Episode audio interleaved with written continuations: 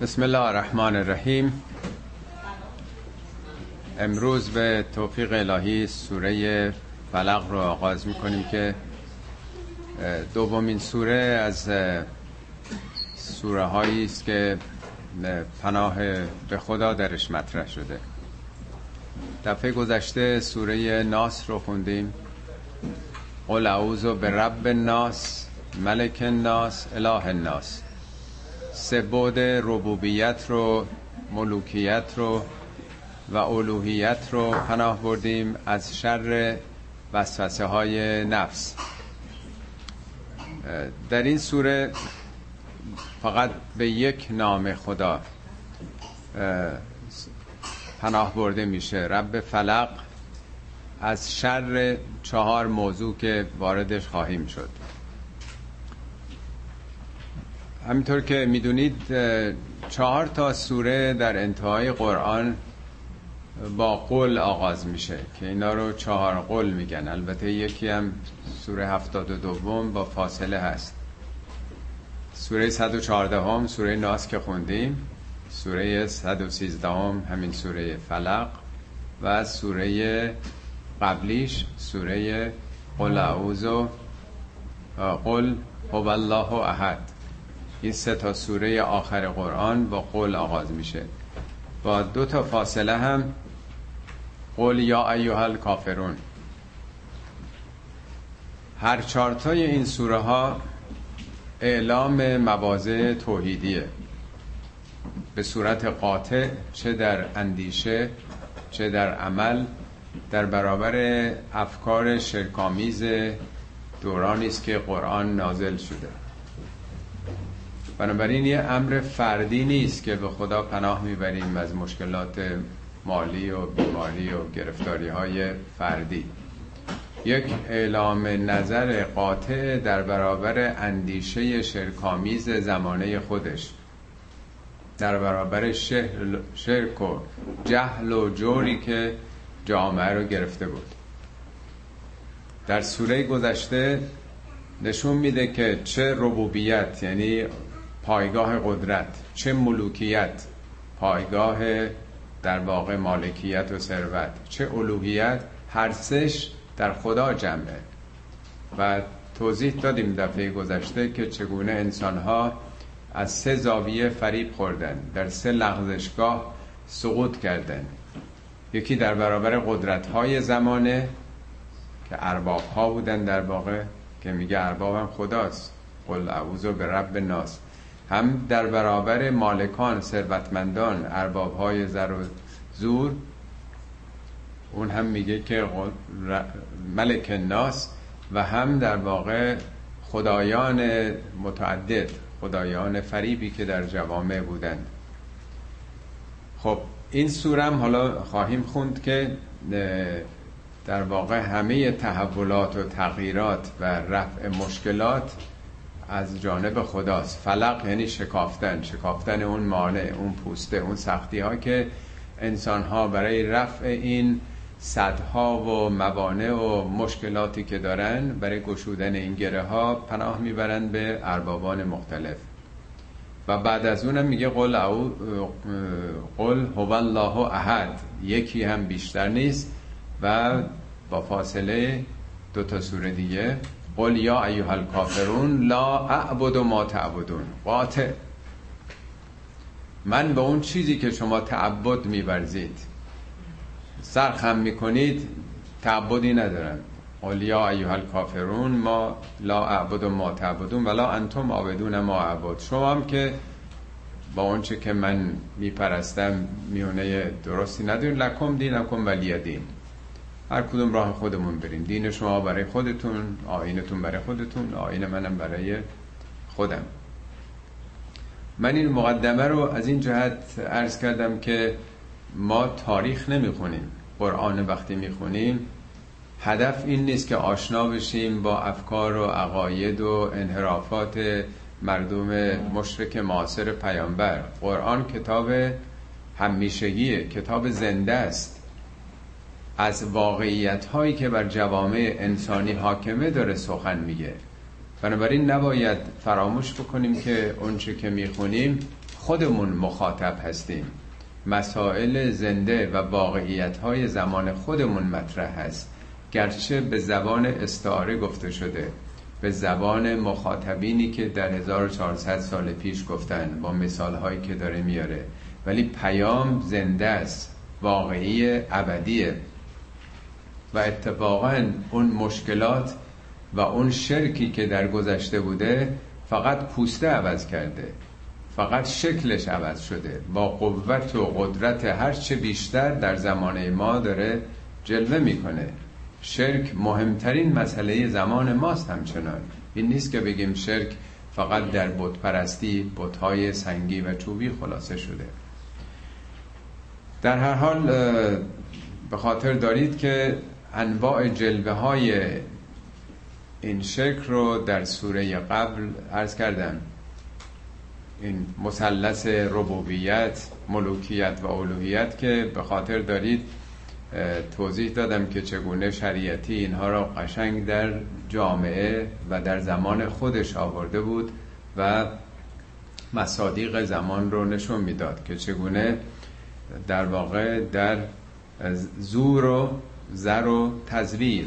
همون زور نماد ارباب بودن زر طلا نماد ملوکیت تزویر نماد الوهیت منحرفانه است فریب مردم. یا تیغ به معنی شمشیر طلا و تسبیح. یا استعمار و استثمار و استهمار استعمار قدرت خارجی که مستمره می‌کنه استثمار سمره مردم رو می‌کشن اقتصادشون رو چپاول می‌کنن. استهمار یعنی خر کردن مردم مردم رو فریب دادن.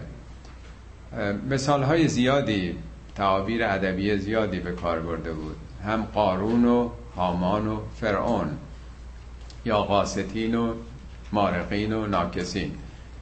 شرحی که دکتر شریعتی درباره این سوره داده بسیار خواندنی است.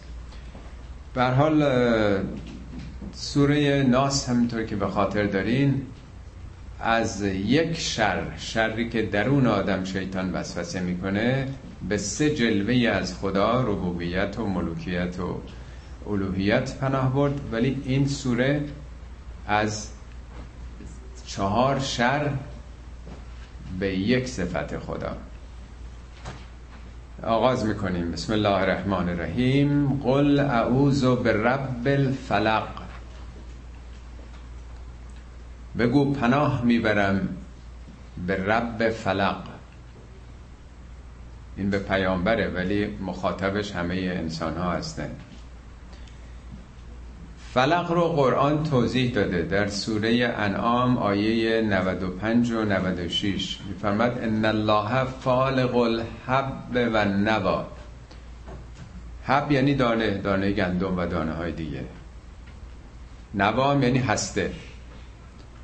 تمام عالم گیاهان از شکافته شدن دانه هاست که نهالی برمیاد باربر میشه بالنده میشه. دانه ای بالاخره. حالا دانه ها بعضی ها ریز نادیدنیه بعضی هم خیلی درشته هسته یا هلو فرض کنید یا هسته های دیگه. چطور میشه که هسته شکافته میشه و از درونش یک جوانه لطیف و نازک سر بیرون می‌زنه؟ کدوم عامله؟ چرا؟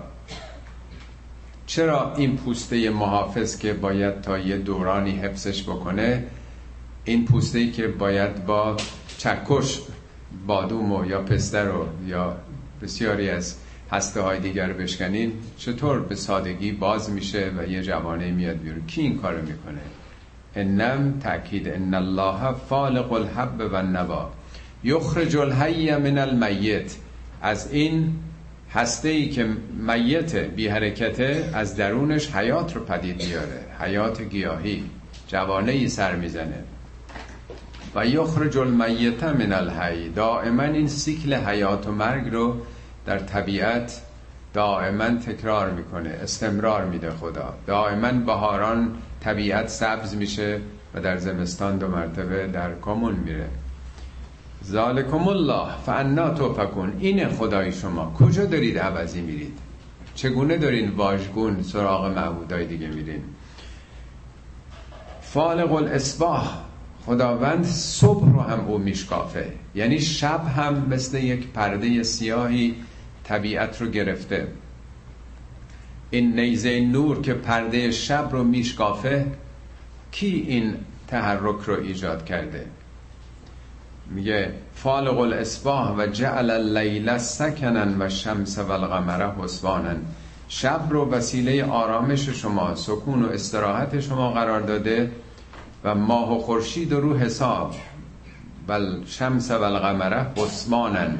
حسبان یعنی رو حسابه رو نظمه ذالک تقدیر العزیز العلیم.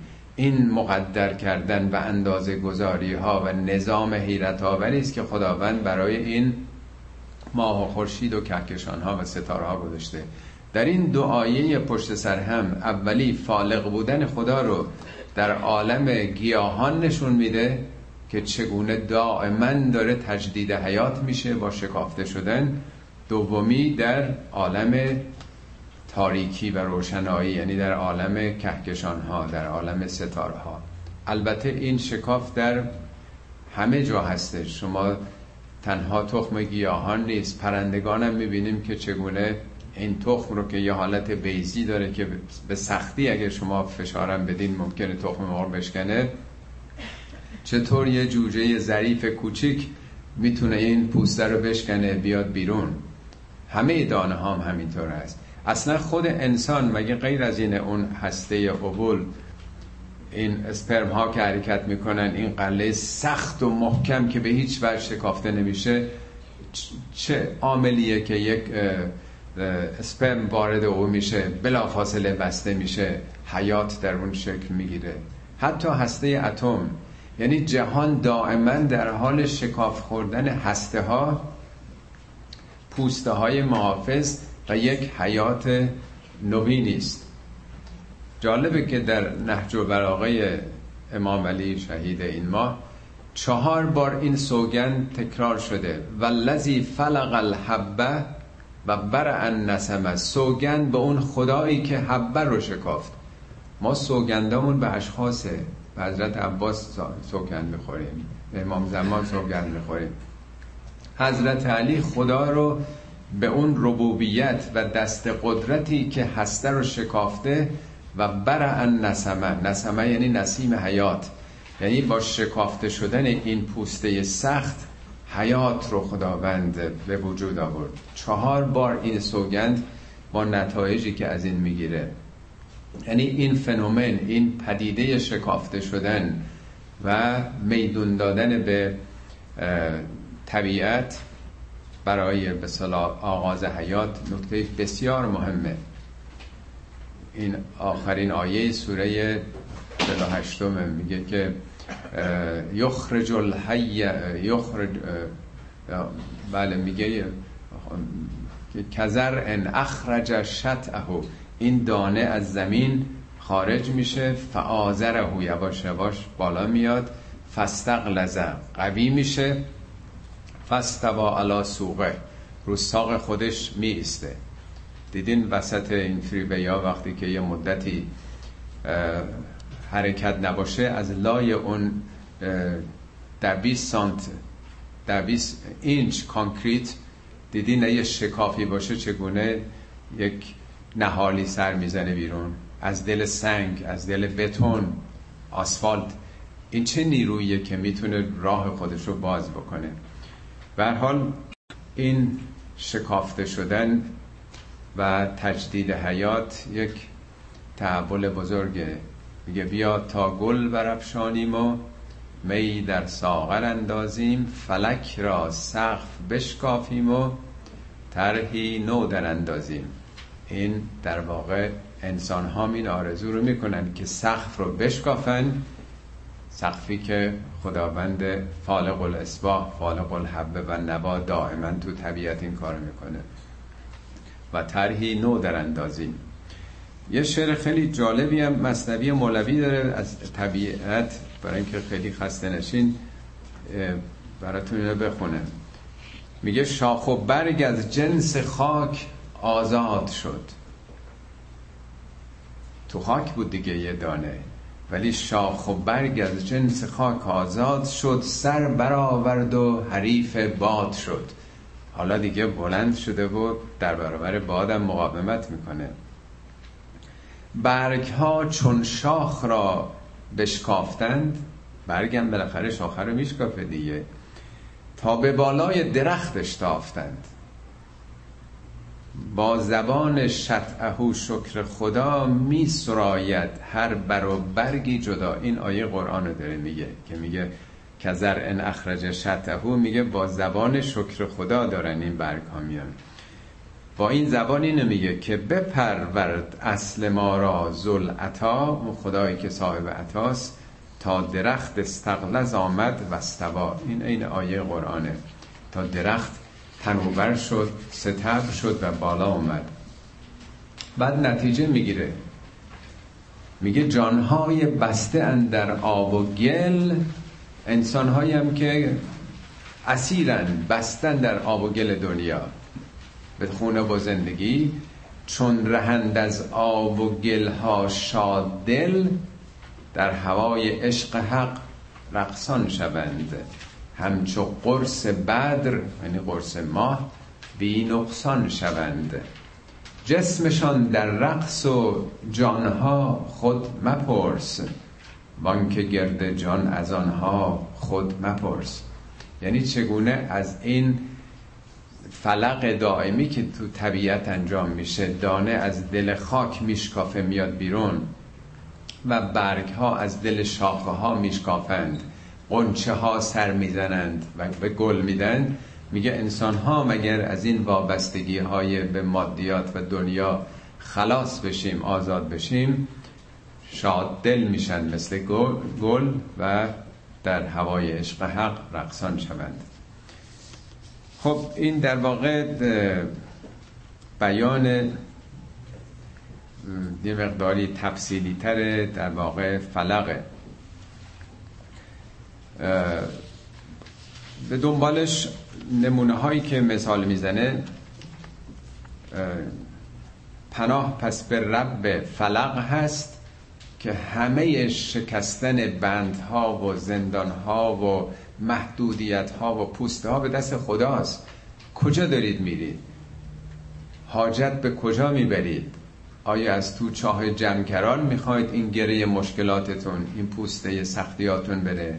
اون دفعه عرض کردم با نمی‌دونم دخیل بستن به زریح و نمی‌دونم به درخت و متوسل شدن به این و اون می‌خوان مشکلاتتون حل بشه یا خدایی که تمام فلقها و فلحهای جهان در واقع در ید قدرت اوست. حالا چهار تا موضوع مطرح می‌کنه که از اون چهار تا به خدا پناه برده میشه.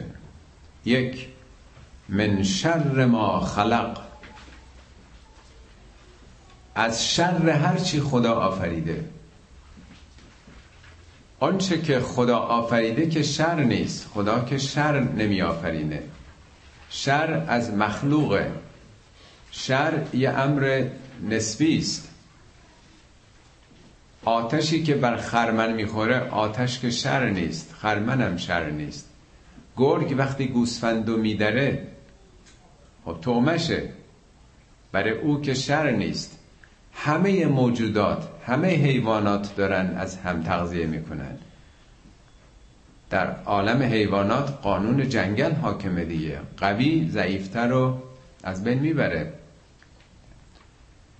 وجود گرگ و درندگان دیگه است که آهو و غزال و حیوانات دیگر رو چست و چالاک کرده. و اینا یه گوشه میلمیدن و از بیماری و کلسترول رو نمی‌دونم چربی ها مریض می‌شدن. یعنی جهان در این تعارض ها و تضاد هاست که رشد می‌کنه بالا میاد. اینا شر نیست در عالم هستی. همچنان که سیل و طوفان و بقیه حوادث طبیعی شر نیستن. همه اینا قوانینی هستن که مربوط به مادن بنابراین از چشم ما شر نشون داده میشه ولی در واقع شر نیست. موحد هیچ وقت به دوگانگی که یک خدایی داریم یک منشأ خیره و یک منشأ شیطان شره باور نداره. جهان تقسیم نمیشه به دو اقنوم اهریمن و اهورا مزدا همش از جانب خداست. همش در واقع درش خیره. این رو خیلی قشنگ اتفاقا مصنوی در مصنوی مولوی توضیح میده. میگه عاشقم بر قهر و بر لطفش به جد. من هم عاشق قهر خدام هم عاشق لطف خدا. بل عجب من عاشق این هر دو زد. ناخوش او خوش بود در جان من. جان فدای یار دلرنجان من. یعنی اون بودش هم در واقع با میل و رغبت استقبال می‌کنه. عاشقم بر رنج خیش و درد خیش بحر خوشنودی شاه فرد خیش. خدا فرده اون شاه فرد منه در واقع. بنابراین بر هرچه پیش بیاد چون از او جز خیر ساته نمیشه. آن که او بسته غم و خنده بود آدمایی که براشون این دوتا جداست. خنده و غم. او بدین دعاریت زنده بود. میگه باغ سبز عشق کو بی منتهاست جز غم و شادی در او بس میوه هاست. عاشقی زین هر دو حالت برتر است. بی بهار و بی خزان سبز و تر است. فراوند شما در هم حافظ و هم مصنوی مولوی می‌بینید که چگونه اونا عبور کردند از این غم و شادی ها هرچی از خدا ساطع میشه هرچی از خدا میاد همش خیره. پس مار اگر سم داره برای ما شر دیگه. پناه می‌بریم به شری که تو جهان وجود داره. قانون جاذبه شر نیست ولی اگه احتیاط نکنیم از بلندی میفتیم از کوه از ساختمان سقوط می‌کنیم کشته میشیم. غذاها زیاد خوردنش شر بر ما. پس هر چیزی که درش شر وجود داره در حالی که در یک نگاه دیگه خیره اون هم ما به خدا باید پناه ببریم. خب پس این اولینش که یک سخن عامه در واقع یه شر عمومی است که در سراسر هستی وجود داره. دومی که به زبان استعاره است البته. من شر قاسق. اذا وقب قاسق به شب تیره میگن. در قرآن هست میگه عقم سلات نماز رو به پا بدارید. عقم سلات من دلوک شمس از درست موقع که خورشید در وسط در اوج نور الا قسق اللیل. شب موقعی که دیگه فرا گرفته. اول مغرب بالاخره تاریک روشنی با هم مخلوطن دیگه. ولی وقتی دیگه شب کاملا مسلط شده باشه میگن لیل قاسق. پیوانی هم که درنده باشه. مثل فرض کنه عقابی که سیدشو گرفته باشه. شیر یا گرگی که چنگ انداخته باشه گلوی سیدشو گرفته باشه. همه اونا رو میگن قاسق. معنای قاسق یک نوع سلطه پیدا کردن و کاملا مسلط شدنه. به شبهایی که ماه هم نیست قاسق میگن. دیدین بعضی وقتا خب غروب می‌کنه ولی ماه در میاد. بالاخره ماه تا حدود آسمان رو روشن کرده. ولی چند حدود شاید یه چهارم ماه طول سی روز ماه یا نیستش یا خیلی خیلی کم زود میاد و زودم میره خیلی هم نازکه. بنابراین تاریکی ها خیلی مسلطن. آیا می‌خواد شب و فقط بگه؟ ما که از شر شب شب که شری بر ما نداره. میخوابیم دیگه. خیلی هم خوبه. اگه تاریک نباشه که آدم به استراحت نمیره. ما در فارسی میگیم شب ولی در لسان عربی قرآن ظلماته ظلمات با ظلم هم ریشند. آیا منظور از شر تاریکیه؟ از شر ظلمت یا ظلم است که مسلط میشن؟ نظامات استبدادی و دیکتاتوری است که چتر استبدادشون رو ملت ها می‌ذارند. در طول تاریخ همواره بوده دیگه. اون چی که تاریخ رو در واقع پر کرده استبداد هاست کی ملت ها آزادی داشتن؟ کی روز بوده؟ روزها خیلی کوتاه بوده. به سرعت عوض شده. بهار انقلاب چقدر طول کشید؟ چند روز طول کشید؟ یا چند هفته بود؟ یا ماکسیموم چند ماه بود؟ بنابراین شب همواره در کمینه. خب از شر ازا وقب. موقعی که وقبه یعنی داخل میشه مسلط میشه سلطه پیدا می‌کنه. بالاخره این خوی زور گفتن در همه هست ولی همه استعداد زورگویی دارن ولی موقعیت پیدا نمیشه. میگه نفست اجدرهاست او کی مرده است؟ از غم بیالتی افسرده است.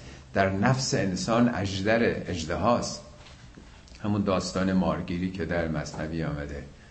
امکانات نداره پارتی نداره دستش به جایی نمی‌رسه. قول یکی از دوستان می‌گفت که ما همه در وجودمون یه شاه کوچیک هست. همون شاهی رو با فرزندان با زیر دستان با کارمندان با شاگردان می‌کنیم. میدون پیدا نمی‌کنیم وگه نه اغلب شناگر ماهری هستیم. بنابراین شر موقعی که دیگه زور پیدا بکنه مسلط بشه. البته فقط نظامات دیکتاتوری نیست همه رضایل اخلاقی هم قاسقه. کار پیامبران اونطوری که در قرآن گفته میگه یخرجهم من الظلمات الی النور. قرآن هم نقشش همینه. ظلمات چیا هستند؟ کبره هرسه حسده شرک بخل آزه. همه اینا تاریکی هاست دیگه. ظلمات جمعه انسان رو از انواع این تاریکی ها حالا ممکن اینا قاسق بشن. تمام وجود آدم رو حسادت بگیره هرس بگیره هرس دنیا بگیره. انواع اینها. بنابراین این قاسق به صورت نکره اومده. القاسق نیست که معرفه باشه. نکره که اومده یعنی عامه کلیه. هر چیزی که به شما مسلط بشه. هر چیزی که مثل شب شما رو بپوشونه تمام نور ایمان و اعتقادات و امنیتتون رو بخواد بگیره در واقع. خب این دومیش که به زبان استعاره است. اگر یه وقت فرصت کردید اون یادداشتای دکتر شریعتی رو درباره هم سوره فلق هم ناس بخونید. اون تخصصش چون جامعه شناسی بود و تاریخ بود قشنگ برده تو تاریخ نشون میده که مصادیقش چگونه بوده. با اون قلم زیباش خیلی قشنگین رو مطرح کرده. اما سومیش. و من شر نفاثات فی العقد.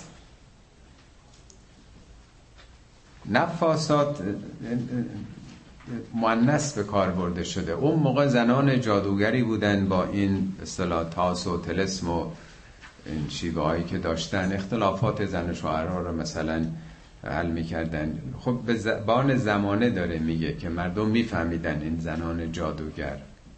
ولی منظور که اونها تنها نیستن. اقدم جمع عقد دیگه مثل عقد ازدواج یک پیمانه. همه پیمان ها همه در واقع پیوندها.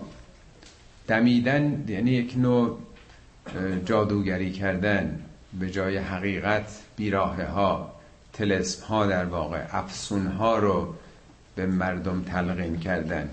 به تناسب اون زمانه اون چیزی که مردم میفهمیدن در واقع داره میگه. در هر زمانم به گونه یه دیگه تعصب ها در واقع خرافات چیزایی که دست و بال مردم رو می‌گیره. جلسه گذشته درس کردم این همه قرآن میگه که وعتصمو به حبل الله جمیعا به این ریسمان خدا همتون چنگ بزنین ما به چه چیزایی چنگ می‌زنیم؟ ارز کردم جای جمکران ها و نمی‌دونم هزار جور تلسم ها و هزار جور به صلاح واسطه هایی که فکر می‌کنیم که اونها حلال مشکلات ما هستند هوایج ما رو برطرف می‌کنند. همه اینها در واقع نفاسات فلوقده خدای واحد و یکتا رو کنار گذاشتن و به یک چیزهایی که در طول زمانه ساخته شده و از خودشون بافتن و افتراها جامعه رو با اینها مشغول کردن. خب اینم یه شر دیگه. شر کسانی است که گره ها رو کلاف سردرگمتر می‌کنن در واقع. مردم رو فریب میدن. افسون هایی که در جامعه حاکمه. پس اولی شد از شر هر چیزی که در طبیعت وجود داره. دومی شر تاریکی ها انواع تاریکی های جهالت و ظلم و زور. و این یکی هم شر شر اونایی که مشکل ایجاد می‌کنن گره می‌زنن. راه رو به بنبست و به گره میرسونن در واقع. انواع ارتجاها و تعصبا و بیراه هاست و آخریش و من شر حاسد ازا حسد. اینم خیلی عجیبه. برای حسادت یه فصل مستقلی باز کرده. یعنی همونقدر که شر ما خلق و شر قاسق هست و شر نفاسات.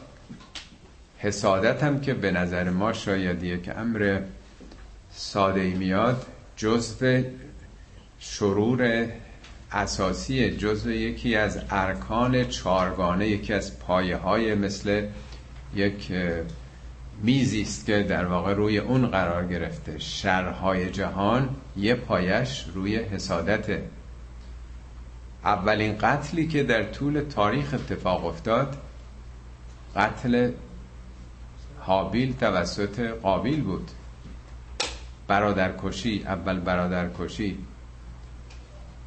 میگه فتبعت له نفسه قتل اخی کشتن برادر رو. اونم تو دوران گذشته که نزدیکترین روابط روابط برادری بود. امنیتی که وجود نداشت پلیسی که نبود. از همه تکیهگاه ها قوی تر بود. میگه کشتن برادرش رو روی حسادت نفسش خوب جلوه داد که چرا قربانی او پذیرفته شده مال من نشده. برادران یوسف روی حسادتی که به یوسف داشتن او رو در شاه حسادت افکندند. این ماجرای طولانی که در سوره یوسف بیان کرده عامل اصلی و موتور محرکش مگه غیر از حسادته؟ مارکسیستا میگن موتور محرک تاریخ مادیات اقتصاده. همه چی رو در اقتصاد خلاصه می‌بینن. فروید موتور محرک تاریخ و اون احساسات سرکوف شده جنسی تلقی می‌کرد تبیین می‌کرد توجیه می‌کرد. نمی‌خوام بگم اینا نیست. همه اینا از عواملی هستن که قابل ملاحظن. ولی یکی از شرهای مهم و عوامل فتنه انگیز در جهان حسادته. حسادت اونم موقعی که به حرکت بیفته. و من شر حاسد ازا حسد.